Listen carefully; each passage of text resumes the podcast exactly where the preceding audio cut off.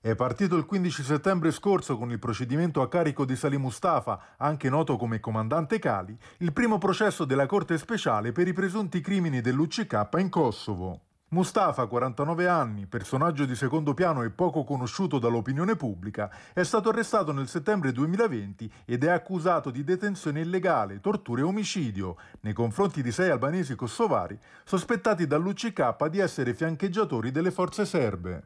Lo stesso Mustafa, che all'epoca del conflitto armato comandava un'unità della guerriglia albanese attiva nell'area di Podujevo, a nord-est di Pristina, si è dichiarato non colpevole rispetto ai fatti che gli vengono addebitati, che risalgono al maggio 1999.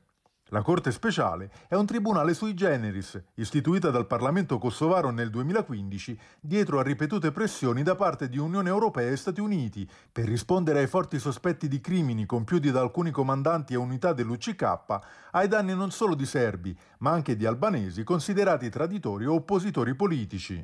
Pur facendo parte del sistema giudiziario kosovaro, la Corte speciale ha sede in Olanda, con giudici internazionali.